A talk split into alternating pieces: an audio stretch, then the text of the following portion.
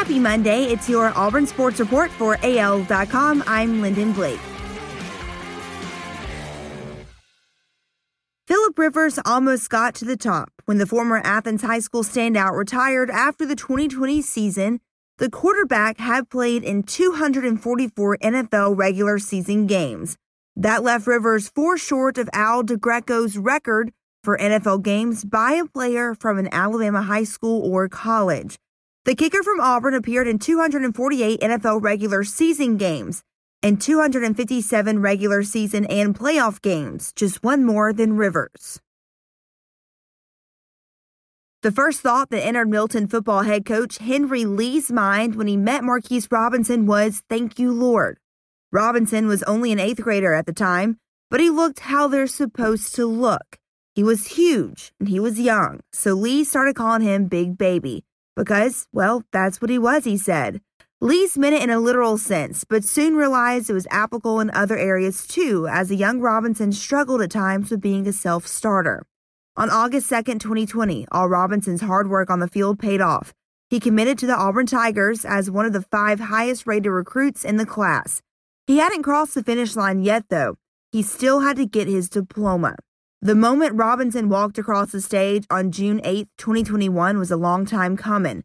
For all his athletic achievements, the team of people around him takes the greatest pride in seeing him graduate from high school with good enough grades to attend a university like Auburn. We just had to get him out of here, Lee said. He added, that was our job. With former Alabama All American Marlon Humphrey leading the NFL in forced fumbles with eight for the Baltimore Ravens, last season became the seventh in the past 21 in which a player from an Alabama high school or college had topped the league in that statistic.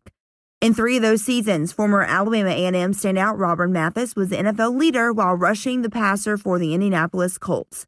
The defensive end slash outside linebacker led the NFL in forced fumbles with eight in 2005 and 10 in 2013 and tied for the league with six in 2004. Mathis was a first team All Pro once in the season when he had 10 forced fumbles and a Pro Bowler five times. In a canary yellow tux, DeVonta Smith added a new trophy to his case Saturday night. The former Alabama receiver took home an ESPY from the primetime broadcast on ABC. The Heisman winner claimed the ESPY for Best College Athlete Men's Sports. It was the first time an Alabama athlete claimed that award after Mark Ingram, 2010, and Derrick Henry, 2016, were previously finalists. After accepting the honor, Smith said this was an experience he only could have dreamed of as a kid. The only other ESPY for Alabama went to Tyrone Prothro when he won in 2006 for Best Play ESPY for his legendary catch against Southern Miss.